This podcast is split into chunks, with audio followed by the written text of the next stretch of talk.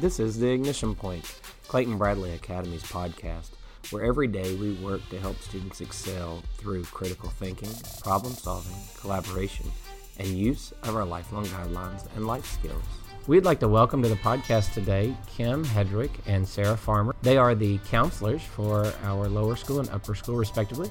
And we just want to start by saying welcome, Kim, to the podcast.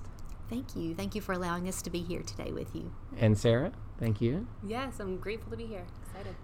And so we are going to kind of dive right in. We we've talked a lot on the podcast about uh, different things from recently absence of threat, which uh, is part of the highly effective teaching model that we use here at Clayton Bradley Academy, but also looking at how that ties into this idea of building relationships. Which, if you go back uh, podcasts, we talk about relationships all the time because we know that relationships are the key that unlocks the learning that, that can take place in the classroom. And so, being counselors, I'm sure that you guys interact a lot with that. But before we get too far into this, I want to give you a chance to kind of say how you got to Clayton Bradley, um, as much information as you'd like to give the listeners out there. So, kind of, how did you get here? Sure. Kim? Sure. So, I'll start with that. Um, I have experience as a school counselor at um, the elementary, middle, and high school level.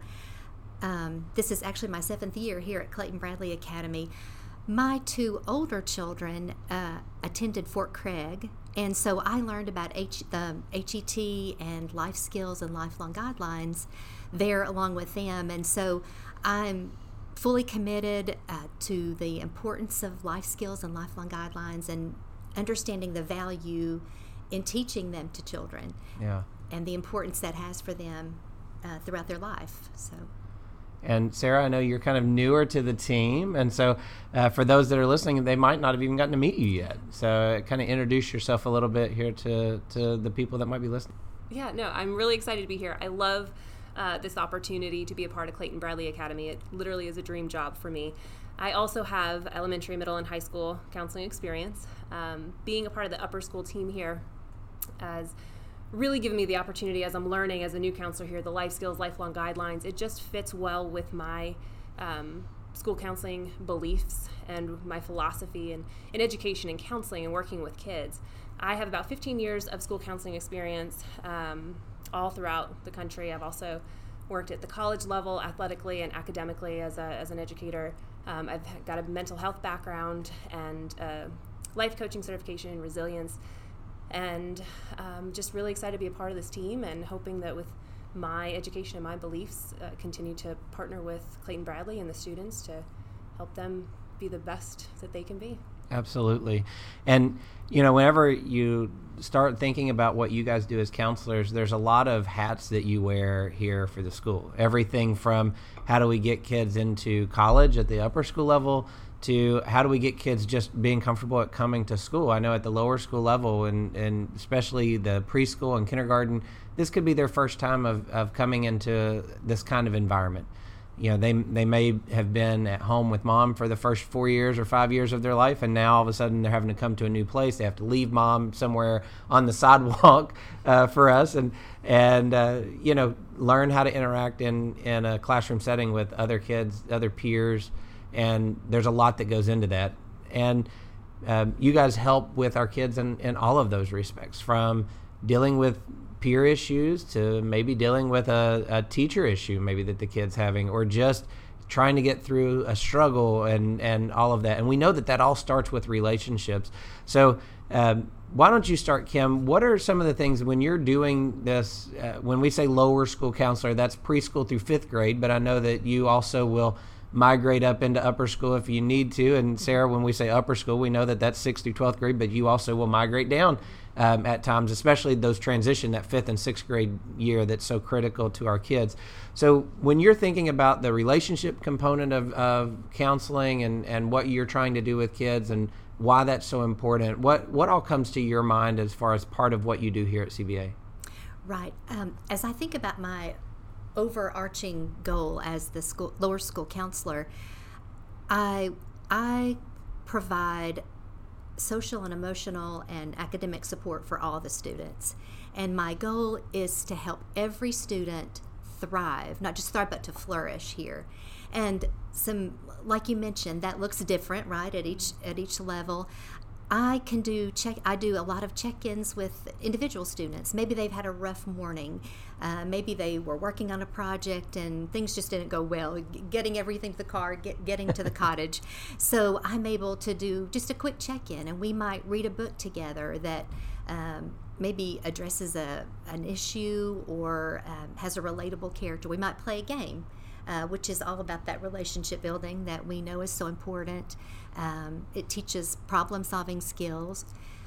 I also do small groups based on whatever the needs are. I know at the beginning of each school year, I get to meet with all the new students, and that's a great way for them to to connect. Wow, okay, these are the other new students. We do I do it at each grade level, and then if they have questions, we can talk about that. Just anything to ease their apprehensions or then i also have an opportunity to meet with the whole class. And i could do that like at a grade level or maybe the the boys in that grade level the girls in that grade level. And that's again based on need. If it's friendship or maybe conflict resolution. I just did a problem solving lesson and it, it, it was a lot of fun. It was with second grade and the teacher asked me to come in and do that. And we we uh, it was very hands on the students were paired and they were to they created a lego creation. And their partner had to create the exact same lego creation but they couldn't see it. It was just by describing it. And so it was a, a, a, fun activity to think about problem solving steps and to, to work through that. So those are some opportunities that i have with the lower school to um, address address needs. Yeah. And you know one of the things that we talk about with dealing with kids, especially in the lower school level, but this also hits the upper school, of coming out of the the things that are going on right now in in their life outside of school, and how that comes in. That social emotional learning component becomes so critical to what we do. And, and here at the school, we use lifelong guidelines, life skills. You've talked about those already, but that piece of of trying to help kids wade through this social and emotional environment that um, depending on what their home life is, maybe supercharged social emotional environment, and then coming to school and trying to figure out how to interact with people that maybe have a different background when it comes to that, or you know maybe their house everybody yells at everybody, and and they come into a interact with somebody that doesn't yell uh, and is offended if somebody's yelling at them, and and so I'm sure that you are inter- are always kind of interacting with those kind of situations, especially on that social emotional learning component. Um, Sarah, what about at the upper school level? What does that look like as far as your job? So when somebody thinks about an upper school counselor for sixth through twelfth grade, um, it's a little different than than the way it looks for elementary, but then some of it is very similar as well. So, how would you kind of put some of those, uh, I guess, parameters around what do you say you do as a guidance counselor for the upper school? Yeah, as a school counselor for the upper school, like you said, it is a little bit different. Um, bottom line is building relationships. I think letting these students know that you're human also being vulnerable, being able to laugh at yourself and laugh with them, trying to find that common ground so that they feel welcome to come here and especially being a new face on campus. In the beginning, it was very important for me to be out front every day, every morning when the kids came in so they could connect a name with a face and know who is this new person? It's my counselor, okay building that connection so that when they have a challenge or an obstacle that they're trying to get through, get over, they have a comfortable place to, to go, to come and to talk to me. So we don't necessarily play as many games as I would like, but we do. I do a lot of individual. Some of these students are challenged, like you said, with their home lives, you know, and bring a lot of that social emotional stuff to school and just trying to keep them separate, but also create some goals to help them get through it so that when they're at school, they're focusing on school and trying to put certain things compartmentalize and put a pin on it until they can actually address it and come back around. So they can focus on the academics and building the relationships with the teachers and their peers. Um, i do a lot of individual check-ins as well mm. especially if i if i know a kid's got something going on at home sometimes i'll chase them down to see how things are going. A lot of times they come to me. Um, i do go into the classrooms and I have done a couple classroom introductions and um, lessons, things like that, to discuss certain topics to um, support the students with age appropriate uh, obstacles that they're all going through. Also, um, a few groups. I have a couple kids that I'm seeing at once going through similar things. Um, yeah, I mean, really just trying to meet the kids where they're at and allowing them to, to come in a comfortable space. Absolutely. And, you know, we talk about that with this idea of kids feeling safe at school. We know that's a huge concern. That, you know, anytime we do a survey of parents, the, almost the number one is always, does my kid feel safe? Um, and so we have to do a lot of things on campus to make sure that our kids feel safe. But we want kids to enjoy being here as well. And, and part of the way they enjoy being here is like you said they know each other. They know that there's people here that want to help them. There's people here that want to see them succeed and, and progress through their schooling here. We've talked about on the podcast with relationships at the lower school level that that relationship between student and teacher is very important. Does my teacher like me and that's another thing that comes up all the time with with parents of does does my child's teacher like them? Um, and then when they hit middle school, you were talking about some of those challenges because all of a sudden, about fifth grade, sixth grade, that that changes from does my teacher like me becoming important to do the people around me like me, and so that peer relationship all of a sudden takes precedent. And I'm sure then in middle school specifically, but also in high school, a lot of probably what you're doing is is helping kids learn how to interact with each other so that they feel connected and, and belonging and um, that they figure out how to develop friendships and, and, and caring and compassion and, and those sort of things. Um, so, as you guys interact them with kids and you're trying to help them feel safe or you're trying to help them reduce fear in their life, maybe that's from an external source uh, that you're trying to help a kid through, or maybe that's just something internal that they've made up in their head. What are some things at the lower school, uh, Kim, that you do that that helps kids get into that safe place of learning so that they really can thrive here educationally while dealing with maybe some of these other issues that are going on? I think one of the most important things is recognizing those big I call them big feelings. And you know, even as adults, sometimes we have big powerful feelings, but we might not n- name them or label them. And so I think it's very important at a at an early age, and we do that in preschool, um, all the way all the way up. Learning to to recognize those big feelings. What is what are they? Just like our life skills and lifelong guide, lifelong guidelines. What do they sound like? What do they feel like? And physically, what is what does that look like? And then once those big feelings have been named and and recognized, then we help them with coping strategies you know if this if this is something i need to work through. And you know i always share with with students we're we're all works in progress and what we try today may not work tomorrow. So we we have a, mm. a toolbox and maybe some breathing strategies work today maybe tomorrow. I'm going to do a, a grounding activity where i'm looking for all the blue things in the room. So there's lots of strategies that that we try to equip the students with uh, to cope with those big feelings. And again, those are those are lifelong lessons that are so important.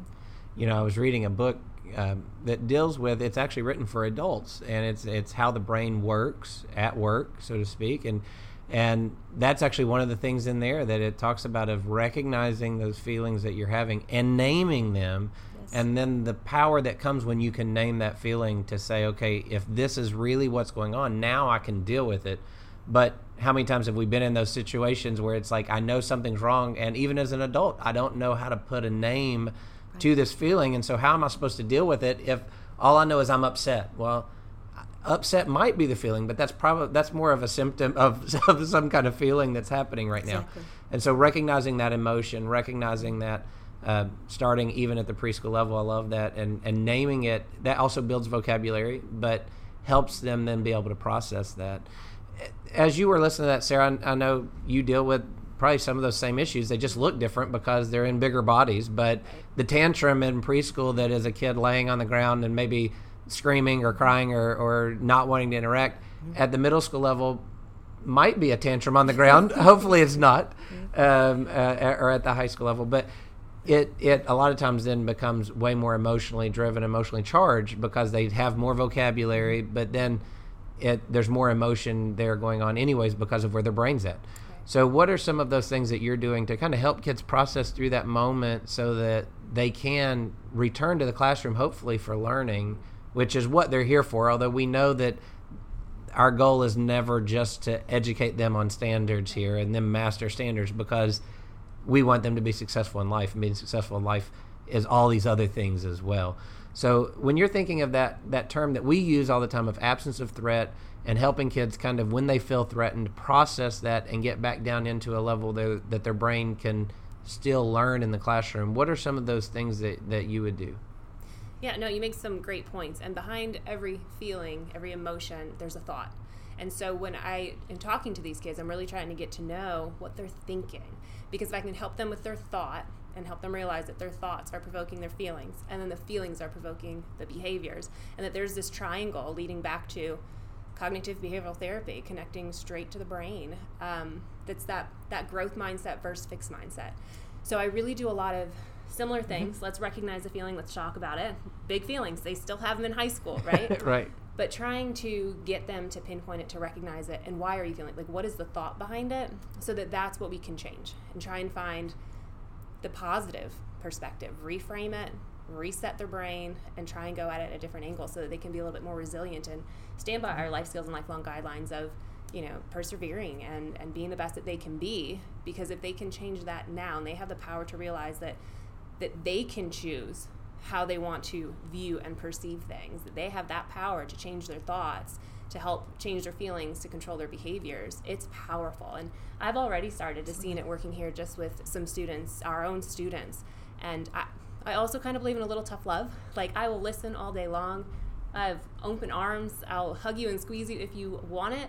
But I also think that they need to be in the classroom while they're here. And so I do everything I can in the, the little time that I have to help them reset their brain so that they can get back in that learning environment so that they can continue to grow their brain to be the best that they can be. Absolutely. Mm-hmm. And one of the things that I know that your background is is in that resilience, um, and and I know that you've done a lot of work in the past with programs on resilience and and helping kids develop that resilient mindset. When you hear that how what like what's I guess your definition of that to say that you're helping a kid become resilient and and to power through that and to figure that out how would you define that for somebody that's listening yeah going from the elementary mm-hmm. level to that magical word of yet right i don't yes. know I'm, i know you talk about it with the kids it's getting students and children to believe that a growth mindset will get you a lot farther in life than a fixed mindset. If you sit here and say, Well, I can't do this, I don't understand this, those are all fixed mindsets. If you add that yet, that magical word yet, I can't do this yet, I'm not sure how to do this yet, it just unlocks the possibilities because it's, again, how they perceive it. So trying to get the students to see a growth mindset. This is the obstacle that you're facing. How can we get over it? How can we get through it? How can we get around it? To take a step back, rewire their brain, reset their mind, and just reframe the situation or the statement, the thought that they're thinking, so that they can overcome those challenges and grow within them, so that down the road they recognize, like, oh, if I can get through this, I can get through anything. Because what's what's big to one person might not be to the other, but it's big to them in that moment. And sometimes all they need is just somebody to listen to them yeah. and help them overcome it in that moment.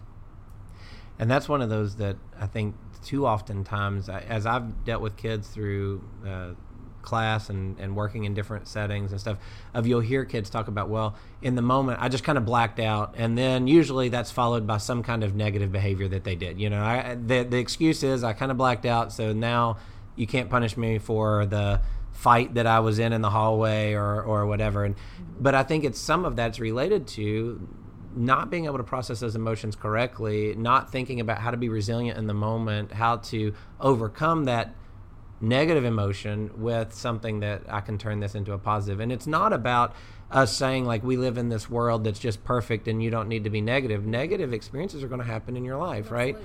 And so it's it's learning how to in the moment deal with that. I love what you were saying of of go back to there's a thought that's happening because if you can get your brain to process that like this is the thought that's going through my head right now, then there's less likely of that negative leading to me now doing a negative as well. But I can take that negative and hopefully turn that into something positive and and create real change or create real uh, experience in the moment. And and it's like, man, if we can get kids to do that, how powerful is that as they become adults, as they you know enter into the next phase of, of their life?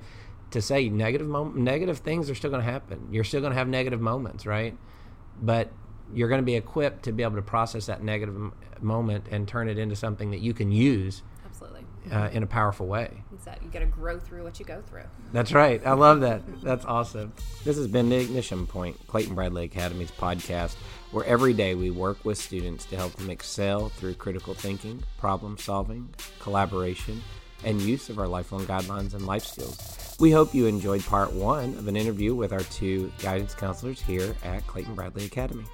If you'd like to find out more about our school, you can visit us on our website, www.claytonbradleyacademy.org. You can find us on social media sites at CBA STEM or at Clayton Bradley Academy. We hope that you have a wonderful day.